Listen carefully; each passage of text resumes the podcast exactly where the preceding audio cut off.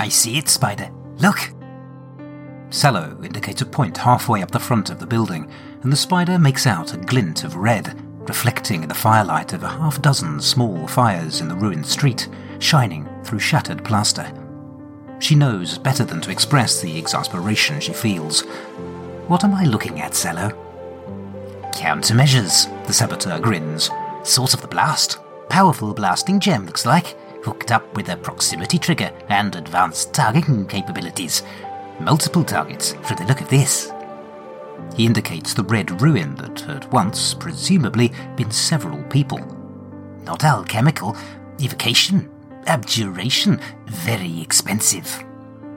Interesting, but we can worry about how the doctor paid for it later. What I want to know is how we can get past it. The bony saboteur hunkers down into his greatcoat, lips pursed. Depends, depends, he mutters, mostly to himself. What conjurations we used, that's the question. That will determine what we can use to destroy or disrupt the targeting or the trigger mechanisms. The spider sighs. As useful as they undeniably are, Sallow is just as bad as Tatters in this regard. Show those two hammers a problem, and every solution inevitably looks like a nail. For all their efficacy, their specialist technical skill sets do tend to result in a certain rigidity of thinking. Or we could just avoid it. If that's the blasting gem on the front of the shop, what's to stop us going around? Or, in this case, over. She indicates the ruin of an adjacent building, affording comparatively easy access to the rooftop of Dr. Kropp's alchemical emporium. Come on, Sallow, we're going climbing.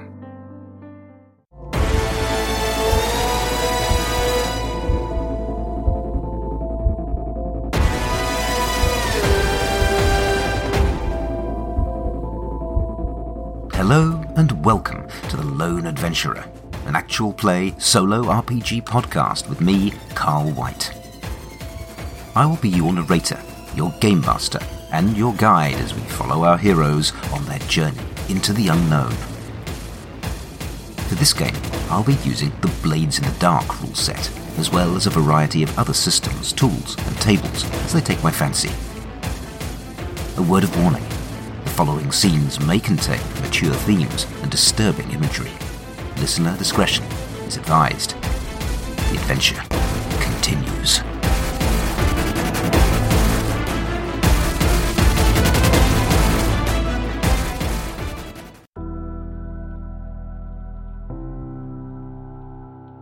Last time on The Lone Adventurer, Tatters and Valerian found themselves trapped in the worst wedding ever.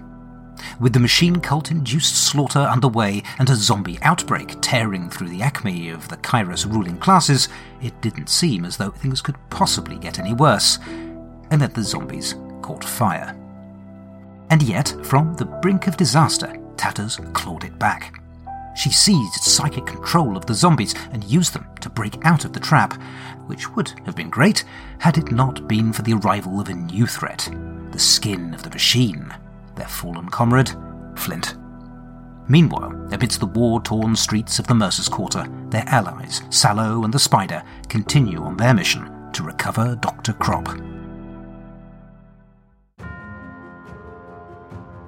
Give me a moment, Sallow. I'm not as young as I used to be. The spider leans against the chimney stack, struggling to get her heart rate back below a jackhammer. There's a damn good reason she lets the younger, fitter members of the crew tackle these sorts of physical missions. Scrambling about on rooftops is far more Trace's speed than hers. But needs must when the devil drives, and there's nothing to be gained from complaining about it. She just has to get her breath back. Sallow, who has been rummaging through his many pockets and pulling out an assortment of volatile looking paraphernalia, shakes his head. You really think we should get moving now, Spider? The spider flaps a hand at him, irritated. A moment, I said. What's the sudden rush? A wide eyed Sallow merely points in reply, and she turns to look.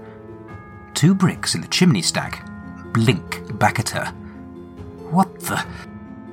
With a clattering and a scraping, the stack begins to reconstruct itself, bricks sliding and slotting into strange new configurations, until, instead of the tall column of a chimney, a sort of squat, armoured block of bricks perched on six stumpy legs stands perched on the roof before them.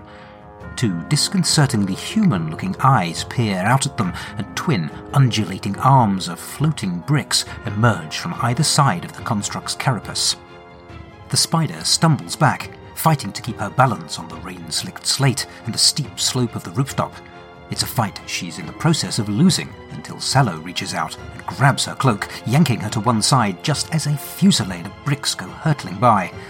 The brick behemoth rotates in place crab like, then scuttles rapidly towards them, sending the pair perilously close to the rooftop edge. The spider catches a brief glimpse of the cobblestones three stories below and spits out a panicked curse. This is doing nothing to bring her heart rate down. Before she can begin to formulate a plan, Sallow has calmly stepped forward performed a series of rapid calculations on the fingers of one hand, and tossed a spherical crystal vial filled with glowing blue liquid high into the air.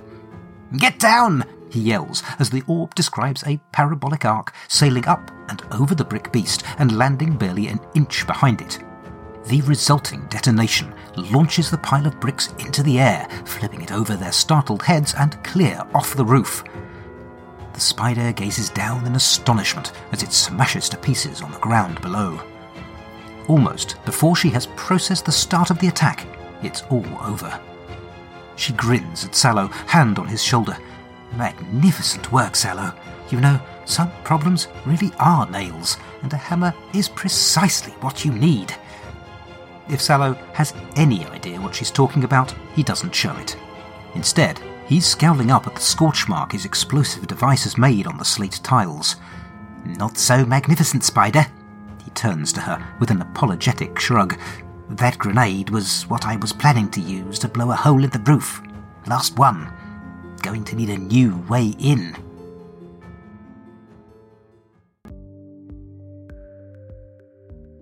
So we take a step away from the joys of matrimony, fire, and zombies and head instead onto the mean streets of the Mercer's Quarter. When we last saw Sallow and the spider, they were trying to figure out how to break into Dr. Kropp's alchemical shop, whilst avoiding getting caught up in the factional war raging through the streets, with a view to rescuing slash kidnapping the good doctor and returning him to a safe place, wherever that may be. After some set dressing, courtesy of the Scene Start Oracle, the team began to make moves, which of course led them directly into trouble. The brick crab monster was the result of Spider getting a success with a consequence on a survey action roll, specifically an obstacle or threat with a picture of an armoured crab. I decided I wasn't particularly interested in a drawn out fight at this point, and so I elected to not give that crab a danger clock but instead had Sallow make a single pushed wreck action roll to defeat it. Given that this was a bit of a sidetrack from the main goal, I reduced the effect to 1. Again, I got a success with a consequence, which this time turned out to be reduced effect, down from 1 to 0, meaning that all this encounter did was use up some valuable stress, and move the quest no further forward. I chose to interpret all of that in the fiction as used up resources, using Sallow's grenade had saved their skins, but presented them with a new challenge. Before we find out how they try to overcome it, I want to take a moment to reflect on how we got here, and what that might mean for what comes next. With so many moving parts in a game like this, it can be difficult to keep all of the various plot threads in mind, and so from time to time it's useful to track back and have yourself a refresher. That can help with interpreting Oracle results in a way that better draws upon the fleshed out, established context. I think the fact that I'm needing to do this highlights one of the things I've missed most about the Mythic GM emulator the way that you build up NPC and thread lists, which can then be called upon by random events. I've enjoyed using the Alone in the Dark Picture Oracle quite a lot, but that is definitely one element where I think Mythic shines. Anyway, how did we get here? Well, you may recall that all of this kicked off with the revelation, back in Series 2, Chapter 5, that Mina's old mentor, Dr. Kropp, was the one who supplied the unseen with the pathogen that killed Mina's old boss, the Whisperer. Not only that, but the spider was aware of this fact, and she found herself forced to share that intelligence with the future gazing doomsinger, Heart of Snow. Now, it may be that the Doctor was an unwilling or an unwitting participant in this assassination. That remains to be seen. It is also unclear how the spider came by his identity. What we do know is that Heart of Snow was extremely interested in learning this news, though again, we don't know why. And then, in Chapter 8, Valerian stated that the whole reason the Web were fighting the Machine Cult and the Unseen was because Dr. Kropp had informed them that the Unseen were backing the cult.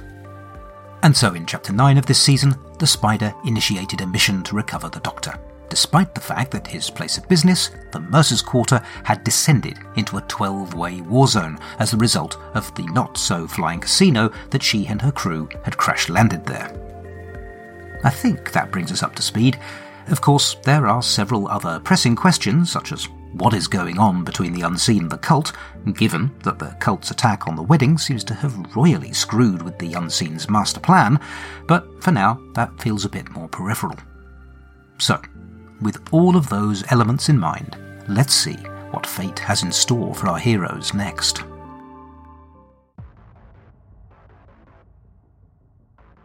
The spider smiles. No need to be so downhearted, my friend. Did you really think I'd come unprepared? She digs into her satchel, pulls out an identical grenade to the one Sallow has just used, and tosses it over to the startled saboteur with a shrug of her own. A lady should never leave home without high explosives at her disposal. Have you seen the state of the city these days? Though I do have to say, if your last grenade didn't blow a hole in the roof, I'm not sure why this one will. It's Sallow's turn to grin.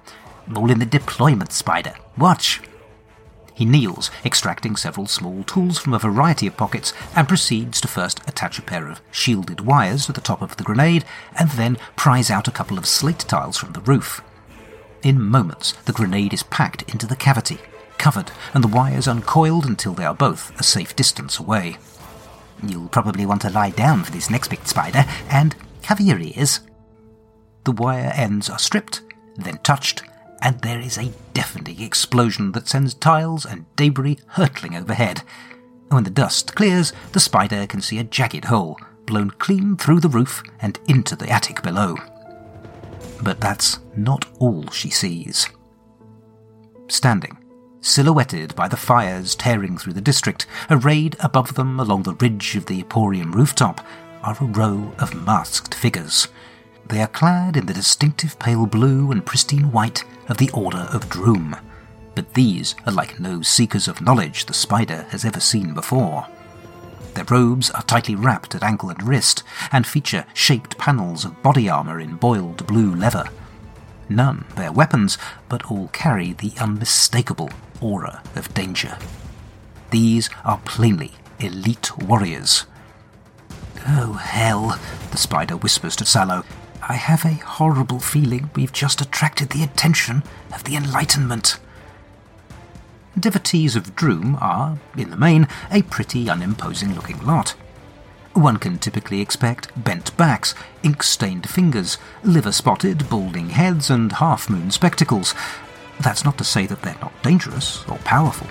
If ever proof were needed that knowledge is power and that the pen is mightier than the sword, one need look no further than the Seekers. But within every powerful organization, from time to time, there is a need for hard power to accompany the soft. A need for a team of ruthless, uniquely talented enforcers utterly devoted to the cause. And in all of Kairos, few are more feared than the Enlightenment of Droom. One of their number, tall and powerfully built, calls out in tones of grudging admiration. It is just the way you said. The obstacle has been removed and the path has been opened. Our way is clear. The spider, confused, replies, I told you no such thing, but if you imagine for one moment we're letting you anywhere near this hole, you have another think coming. The voice that responds does not come from the Enlightenment. Uh, rather, it comes from behind the Spider and Sallow, from the rooftop on the far side of the street. It is a voice that is depressingly familiar. I did say we would meet again, little spider. and that your path was not the one that you thought it was. And so it has transpired. Heart of Snow stands and spreads powerful arms wide in triumph. Now, perhaps you begin to realize, in truth, you are not a spider, nor have you ever been. You are but a fly, and you and yours are now hopelessly tangled in the true web, that of fate. This little spider is the doom I sing for you.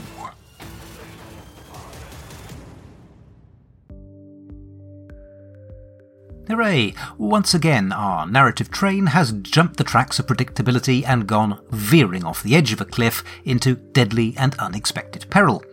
And yet, it does tie together, just like the Doom Singer's Web of Fate. That you just love it when that happens.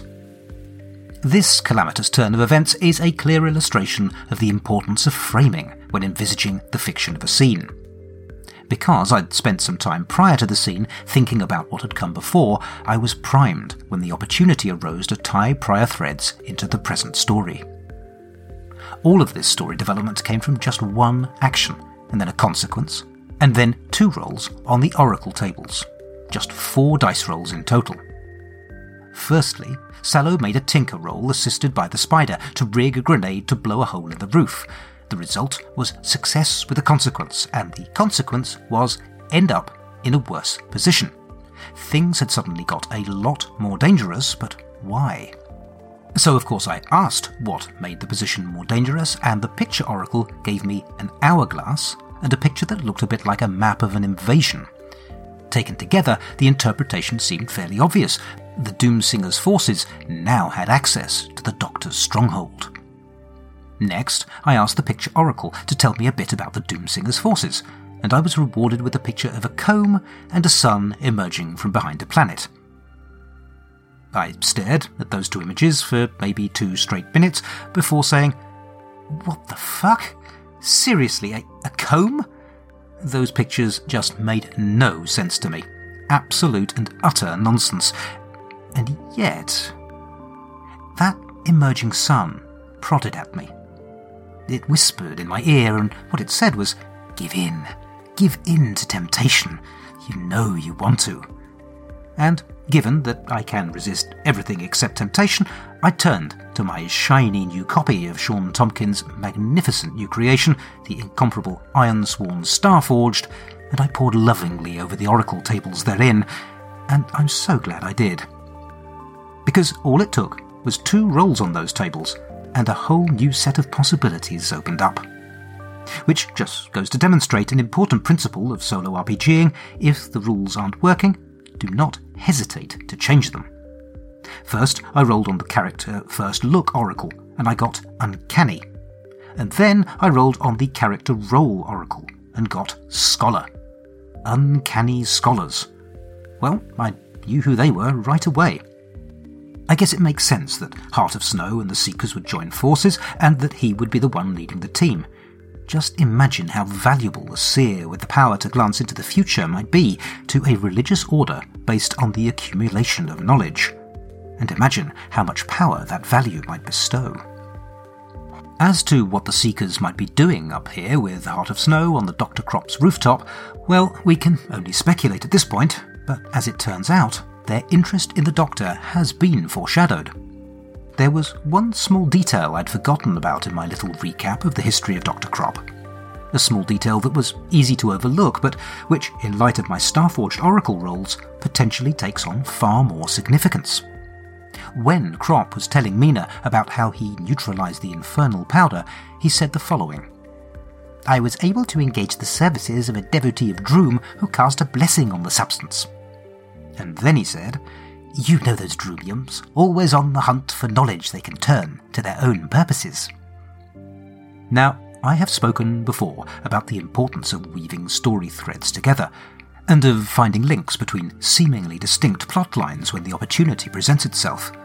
And here's a case in point. Not only are the Seekers of Droom in some way already tied to the target of this quest, but they are also tied to the wider mission of the web to stymie the unseen. Back in Series 2, Chapter 8, when she and Valerian were explaining how Mina and Tristan's wedding was a ploy by the Unseen to prosecute a devastating aerial war on the League of Free States, the Spider dropped this little speculative bombshell. One or more of the Seekers of Droom, House Tereth and House Montesario, have been compromised by the Unseen. Anyhow, the scene is set, the antagonists stand revealed, even if their goal remains shrouded in mystery, the prize is tantalizingly close, but the danger levels just went off the charts. Can Sallow and the spider succeed? Hell, can they even survive? Why don't we find out? Heart of Snow, pleasure, as always. It really is a credit to the spider that she doesn't spit or choke on her own words. Now, there really is no need for unpleasantness.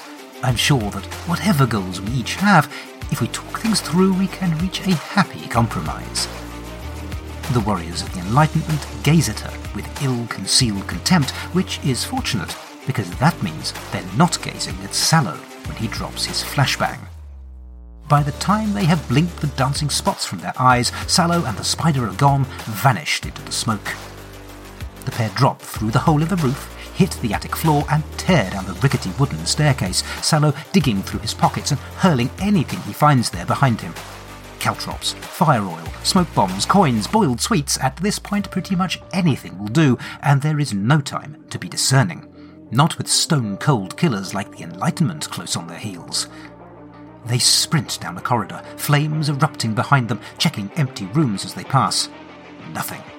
Down another set of stairs, the sound of furious shouting and pounding footsteps behind them to yet more empty rooms. Down a final staircase, throwing knives thudding into woodwork behind them, and then they burst through a door and into the doctor's shop. It is as silent and devoid of life as the rest of the building, the gas lamps left unlit. Damn it! Where is he? The spider gasps. Sallow, secure the door! There must be some clue to his whereabouts here somewhere. Her eyes alight on a cream envelope propped up on the shop counter. Written upon it, in elegant cursive text, are the words, Read me.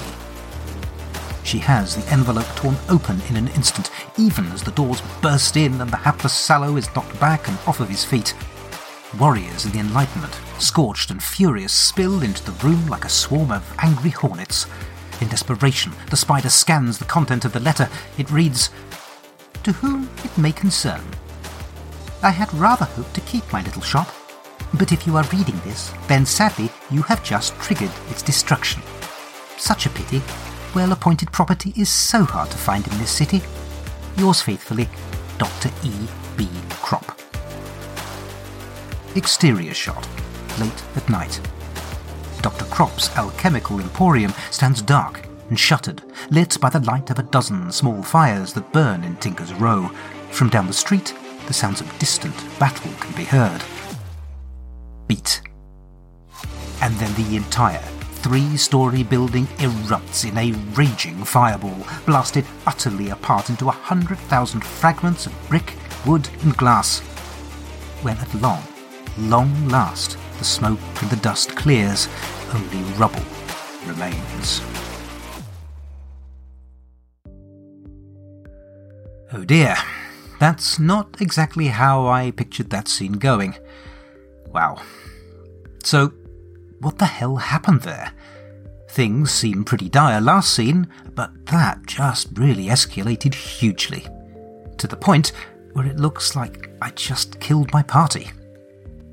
Things started well enough with a successful finesse roll to gain some ground on the Enlightenment, but then. Well, you know what? What then is going to have to wait for another time. Instead, I want to talk briefly about a couple of other topics. John Harper, the creator of Blades in the Dark, created a video recently about how Blades actions differ to the normal task by task rhythm typical of D&D and similar more traditional RPGs. I've put a link to that video in the show notes. But in brief, John outlines that in Blades, rather than just performing a series of discrete tasks, each action should have a defined goal, a clear and interesting threat that makes the action challenging, and then a means to achieve the stated goal. The inclusion of the threat then makes it easier to identify what consequence might be if the role is a failure or a partial success. Now, I've mostly been doing that as I've played, but I think there probably is more room to put greater focus on the threat when preparing to take the action roll. The way I've implemented Blades as a solo game, with the Consequence Oracle applied after the action roll, has worked pretty well for me so far. But there's no harm, I think, in envisaging my action rolls with a bit more of an explicit sense of what's at stake before I make the roll. I'll experiment with doing that a bit more from now on. The other thing that I wanted to talk about is less mechanical and more setting related. With the arrival and subsequent immolation of the Enlightenment, a sort of Special Forces ninja scholar team, it seems like this is a good opportunity to touch on worship in the Chained World setting. I touched on this way back in Chapter 10 of Series 1, but I didn't really go into much detail. Time for a bit more, I think. There are no gods in this setting, at least not in the traditional D&D sense. Instead, the peoples of the Chained World worship entities they call the Colossi. And the more martial worshippers of the Colossi, at least the ones we've seen so far, like Cadmus and the Enlightenment, tend to be more like fighting monks than warrior clerics. You may have heard characters make reference to the keys, or the singers, or the seven. Each of those terms refers to the Colossi. The Seven Keys are seven 300 metre tall colossi forged from black iron.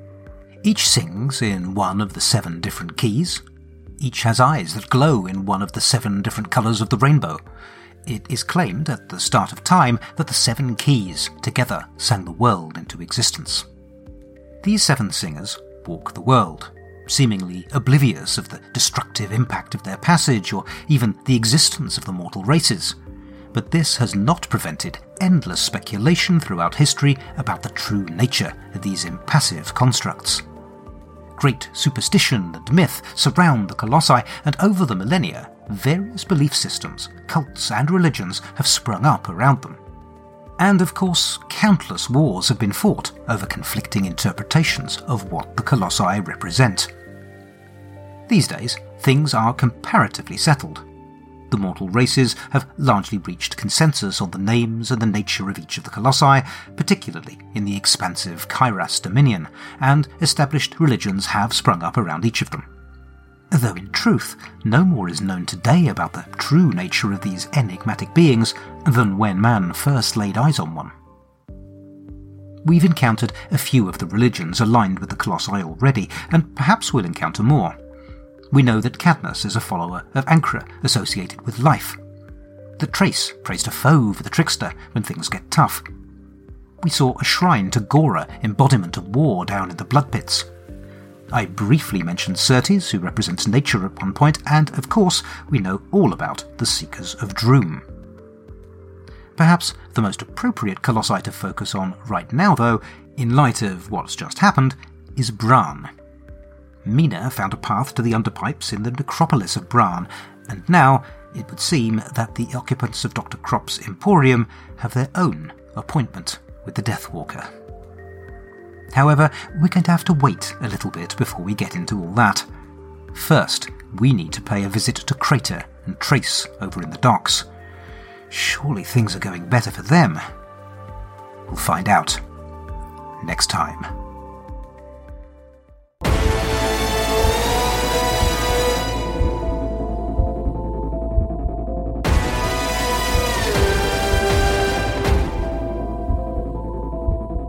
You have been listening to The Lone Adventurer, a solo RPG podcast played, written, and performed by me, Carl White. If you've enjoyed this episode, please consider telling your friends about it or leaving a five star review wherever you get your podcasts. It really is a huge help. You can find me on Twitter at TheLoneADV. You can email me at theloneadv at gmail.com or follow my blog at carlillustration.wordpress.com. You can find show notes for this episode and all the others at theloneadventurer.podbean.com, where I include any links mentioned in the episode as well as mechanics information. I also include a link to a full episode transcript. The story will continue in the next episode of The Lone Adventurer. Thank you for listening.